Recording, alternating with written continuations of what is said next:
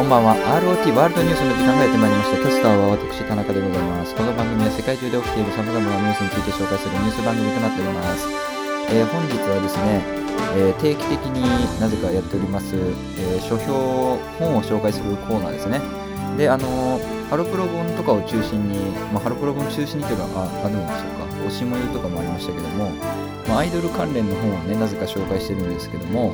え本日紹介する本はですね、もうそのものズバリですね、アイドル辞めました AKB48 のセカンドキャリア、大木明子さんが書かれた本でですね、まあ、え出た時は結構話題になってたと思うんですけど、えなおかつ今年文庫化もされましたし、えっと、まあ僕読んだんですけども、本当にすぐ読めましたね。もう秒で読める、あの、すごく読みやすい本で、えっと、まあ基本的にはその AKB グループの、えー人たちの、まあその後のセカンドキャリアですね。アイドルを辞めた後のセカンドキャリアについて書かれた本です。ただですね、まあ一番、なんていうんですかね、イメージするのは、まあアイドル辞めた後に女優とか、まあそれこそタレントになったりとかっていうのが、まあ一番、まあ分かりやすいセカンドキャリアだと思うんですけども、まあそれは言ったらちょっと、まあ芸能界に残っているパターンというか、まあ割とですね、アイドル時代にも活躍されて、まあ知名度もあって、まあその後も、えーまあその延長線上で仕事をされてる方っていうのもたくさん、まあアイドルでいらっしゃるんですけども、えーこのアイドル辞めましてで取り上げられてる、まあ、8名の方いらっしゃるんですけど、まあ、その方たち、まあえーまあ、広告代理店の方とかもいますけど、ラジオ局とかね、えーとまあ、振付師の方もいらっしゃるんですけども、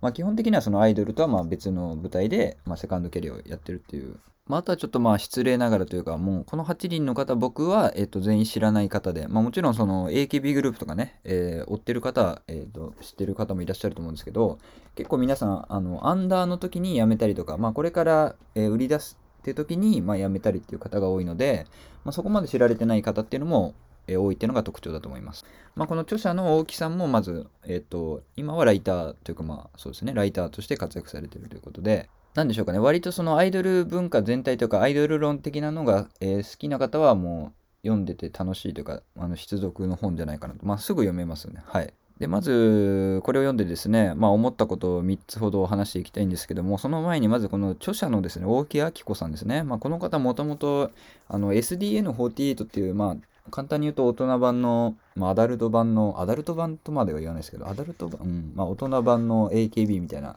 グループありましたよね。で、まあ、SDN に入られてて、で、まあ、その後、ライターになったっていうことなんですけども、えっと、先ほどこの本で取り上げられてるその8名の方、僕は知らなかったって言ってたんですけど、えっと、この著者の大木さんだけは僕は、ま、知ってまして、それはなぜかっていうと、えっと、映画でですね、歌玉っていう、あの、カホが出てる、カホとあの、ガリッツェールのゴリさんが出てる、えっと、まあ、合唱部を舞台にした、まあ、青春映画みたいなのがあるんですけど、それに大木さんが、まあ、出てまして、で、合唱部の部長の、えっと、アルトのパートリーダーという役で、まあ、この時はアキコっていう、まあ、芸名でやられてたと思うんですけど、まあ、あとはですね、えっと、金八世代には、あの、おなじみの岩田さゆりとか出てるんですけど、えーっと、まあ、僕的にはこの歌玉を見た時に、あの、あ、この子可愛いなと思ったのがその合唱部の部長、なんかつまり大木さんだったんですけど、で、その後ウィキペディアとか見て、あ、今 SDN に入ってるんだとか、その SDN って結構そのセクシー系のイメージがあると思うんですけど、まあ、大木さんはまあどちらかというと、まあ本にもちょっと書かれてたと思いますけど、まあ優等生っぽい感じの、まあかわ可愛さというか、はい、という感じのアイドルなんですね。はい。それでまあ知ってたっていうことで、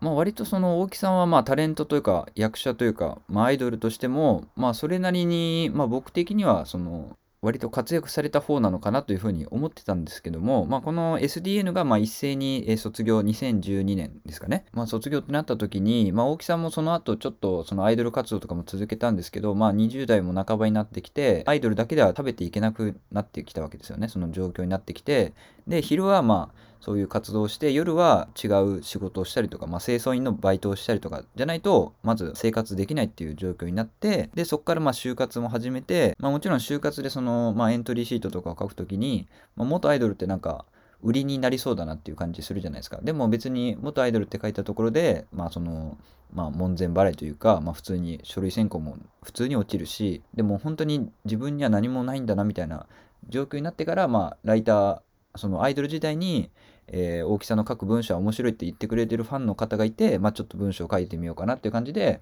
なんかライター始めたっていうことで今はもうすごい一人で自立されてるんですけどまずこれがちょっと驚きですよね。そのまあ割と何ていうんですかね、えっ、と、売れたというか、っていう感じの印象の人でも、やっぱり、そういうやめてしまうと、食べるのも大変だっていうことですよね。それで大木さんがこの、えー、辞めた8人に、まあ、取材していくんですけど、全体的な感想としてはですね、ちょっと、それはね、えー、まあ、著者の方も苦労されてきてるんで、で、まあ、その苦労を知ってる分、まあ、かなり優しめの感じなので、全然ドロドロした感じは、ドロドロした感じというか、なんていうんですかね、その、ヒリヒリするような感じはそんなにないですし、あとはやっぱりこの8人っていうのは、まあ、基本的に何ですかね、ちゃんと辞めた人なんですよね。そのちゃんと、えー、まあ、卒業したというか、運営に辞め、自分から辞めますって言って辞めたメンバーの人たちなので、基本的に皆さんちゃんとしていらっしゃるっていうのと、これはちょっとね、まあ、著者の方、大木さんが、まあ、よく書いてるのかなっていう感じはしますけど、みんなすごい頭がいい感じの印象は受けましたね。はい。皆さんすごい戦略を持ってやられてるとか、まあ、それももちろんそのアイドル時代があったからこそっていうのももちろんあると思うんですけど、で、まずこの本を読んで思ったことは、えー、まあ、すごいなんか単純な感想になってしまうんですけども今売れてるアイドルというか、まあ、僕が知ってる名前を知ってるとか、まあ、一般的に知られてるアイドルって本当に一握りの本当にすごい人人たちなんだなっていうのがまず分かりました。はいまあ、この辺はそのアイドルじゃなくてもまあプロ野球でも何でもいいと思うんですけどそういうのに置き換えられるかなと思うんですけどまず今アイドルやってる人たちは本当すごいなっていうのがまず分かるっていうのとでこの8人の方も、えっとオーディションとかですごい例えば1万人の中から1人とか、ま、すごい倍率の中から選ばれてる子たちで、まあ、まずそれ選ばれるのがすごいしでこれ見て思うのが絶対1回はチャンスがあるんだなっていうのが、えー、見てて思いましたね。その何ていうんですかね、回はなんか輝く瞬間があるというか、で、これもあの、新庄も言ってましたけども、チャンスは一瞬みたいなこと言ってましたけど、やっぱりこれもそのプロ野球の例えでちょっと申し訳ないですけども、あの、落合がね、監督してた時に、まあ、ドラフトに引っかかる選手っていうのは、まあ、それだけで、なんですか、プロの見込みがあるんだから、えー、鍛えればみんな、その、何花開く可能性あるんだみたいなこと言ってましたけど、まあ、それにもちょっと通じるような、まあ、だからといって、えっ、ー、と、このなんですか、もう今アイドル辞めてる、まあ、違うキャリア、キャリアを進んでる子たちが、そのチャンスを生かせなかったっていうわけではなくて、例えばそのテレビとか紅白とかに、まあ、パッと出て、その後もその仕事で繋がったっていうのがあるんだけども、まあ、そのアイドル活動とか、まあ、それまでの人生から本当に、なんですか、自分の次のキャリアを見つけたっていう感じになってましたね。それで僕が思ったのが、えー、実はですね、まあ、昨日、ファイトクラブっていう映画を見まして、まあ、も、もともと僕はもう生涯ベスト10に必ず入る、もうブルーレイも持ってるし、何回も、何回も見たことがある超大好きなファイトクラブっていう映画があって、まあ、このファイトクラブっていう映画は、え、ー、と、まあ、通過儀礼とかイニシエーションを、まあ、描いてる映画なんですけど、まあ、そういった、まあ、例えばなんかいろんな解説とかを聞いてて、で、ファイトクラブっていうのはかなりその宗教団体の、その、なんですか、その通過儀礼というか、その、例えば軍隊とかでもそうですし、まあ、ある、なんていうか、閉じられた団体では、一回すごい自分を、えー、自己否定をさせられて、まあ、例えば、えーと、多くの人の前で恥をかかせられるとか、まあ、大学の、えーと、友愛会みたいなのもそうですけど、えー、それを一回自分を亡くなった状態から、えー、まあ言い方はあれですけど洗脳させるために、まあ、そういった工程を踏むわけですけど、まあ、そのファイトクラブをまあ、ファイトクラブってまあそういう感じの映画なんですけどね。で、そのファイトクラブを見たから、見た後っていうのもあるんですけど、まあ、このアイドルの期間っていうのはもう完全にその、やっぱイニシエーションだなというか、もう特別な期間というか、そういう感じがしましたね。なんかもっと言えば、えっ、ー、と、まあ、異世界転生ものってあるじゃないですか。まあ、僕はあの全然読んだこととか見たことないんですけど、まあ、そういう感じですよね。アイドルっていうもう完全な異世界の舞台に、まあ、自分が飛ばされて、そこで新しい自分を見つけるっていう、まあ、そういった印象をこの本を読んで、えー、思いましたね。あとはですね、まあ、ちょっと具体的な話になると、えっと、この本で取り上げられてるのは、その AKB とか SKE とか、まあ、NMB とかね、HKT とか、その、まあ、いわゆる秋元康がプロデュースしている48グループの方たちの、まあ、セカンドキャリアが、あの、本のタイトルもそうですけどね、AKB48 のセカンドキャリアっていうタイトルですけど、で、これを読むと、その AKB がどういったシステムかっていうのも、まあ、分かって、で、まあ、ちょっと残酷な言い方ですけど、やっぱりその AKB がすごいバーンっていう、あの、なんですか、メディアで取り上げられていた時期に、それこそね、それ、あの、各地、全国各地に、まあ、支部作ったように、オーディションでね、絞られてるとはいえ、あの、まあ、すごい数の人たちが、まあ、アイドルになったわけですよね。で、だからやっぱり、その、まあ、言い方悪いですけど、ほぼなんか使い捨てというか、あの、ついてこれない子はやめやめていってしまうというかね、まあそうい、まあ、ちょっと軍隊っぽいところもあるんですけど、でこのこの本の終わりにの部分に書いてあったので結構びっくりしたのが、あの一説によると今やアイドル経験のある女性の総人口は1万人とも言われているらしいっていうことで、まあ、それこそもちろん地下アイドルとかも含めた上で、だから AKB グループに入ってるだけでもかなり、なんですか、まあ、上位っていう言い方はおかしいですけど、っていう感じにもかかわらず、まあ、かなり使い捨てっていう印象をやっぱり受けましたよね。その、この本でも書かれてるんですけど、やっぱり AKB は会いに行けるアイドルということで、えー、劇場があってでそこでやっぱり振り付けとかを、まあ、いっぱい覚えないといけないと。それで、えー、アンダーっていうシステムから始まって、まあまあ、いわゆる研修生っぽい感じなんですけど、まあ、そこから、まあ、誰かが休んだってなったら、えー、自分が代わりに出るとか。だからそのいつでも出れるように、まあ、アピールしないといけないしえそれこそ、まあ、AKB とか特に、まあ、露骨に握手会とか、まあ、この本でも出てくるんですけど、まあ、自分の人気とかがすごくなんですかねまあ、目で見える形で人気とかが分かってしまうので、やっぱ、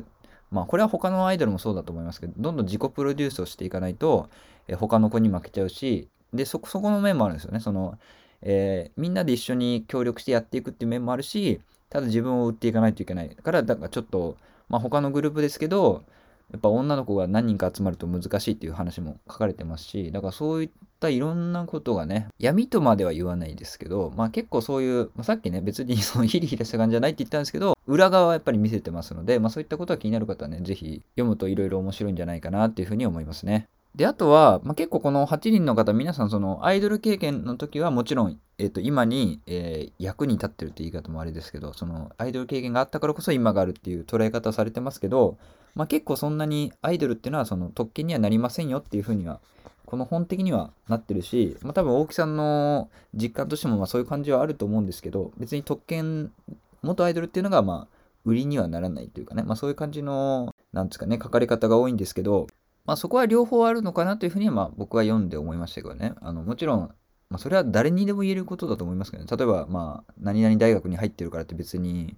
関係ないよっていう人も、まあ、自分では関係ないと思ってるけど、でも絶対、なんか何かしらの力学みたいな働くわけじゃないですか。かそういうのはまああるとは思いますけど、でもさっきも言いました通り、やっぱり基本的にはそのアイドルっていうイニシエーションの期間ですね。まあ言うたらもう軍隊の期間を経て、まあ新しい自分を見つけるっていう話なので、全然ビジネス本っぽい感じではないので、あの、もうスラスラ読めますし、なんか自己啓発本みたいな、なんかその、なんですかね、まあそういう感じでもないので、えっ、ー、と、気になる方はぜひ読んでいただきたいなというふうに思います。この8人の中で1人取り上げるとすると、まあ一番最後の章っていうのもあるんですけど、小栗エリカさんっていう、まあ今はバーテンダーされてて、で、この人はね、元 AKB ですらなくて、元 AKB カフェッコっていうなんかその、AKB の劇場に、ま併設されてた、あの、篠田真理子様いますよね。真理子様もそこで働いてたらしいんですけど、その AKB のカフェで働いてた子。で、その後結局 AKB グループに入れなくて、まあ、ソロアイドルとして、まあ、グラビアとかを、まあ、やってた方がいるんですけど、まあ、この方が今バーテンダーなんですけど、まあ、この子はやっぱりその、まあ、すごい頑張り屋というか、まあ、すごい努力したけども AKB になれなかったっていうドラマも含めてだし、このバーテンダーになるくだりがあるんですけど、これを読むとね、バーテンダー絶対になりたくないなというか、バーテンダーこそもうめちゃめちゃ軍隊というかね、もうそういう感じがしたんで、この本読んで、やっぱ最後思ったのは、バーテンダーには絶対なりたくないなっていう感じはありましたね。はい。なんかこの絡んでくる客の描写とかもちょっとすごい嫌な感じというか、それもあって、まあ最後に読んだというと、まあそこ面白かった。まあということでね、はい。えー、アイドルやめました AKB48 のセカンドキャリア大木明子さんのね、本、あの文庫でもありますので、まあ、図書館でも借りれますのでね、ぜひ気になる方は見てください。えー、この番組は皆様からのお便りをもうボンボンボンお待ちしておりますね。あと先は rotworld.news.gmail.com です。rotworldnews.gmail.com です。Amazon Music、Spotify、Apple Podcast、YouTube などいろんなところで聞けますので、まあ、コメントでももちろんいいですし、まあ、各種 SNS でもいいので、まあ、何かしらリアクションしていただけると嬉しいです。今度はですね、まあ、映画界かなというふうに思ってます。はい。それではまたお会いしましょう。さよなら。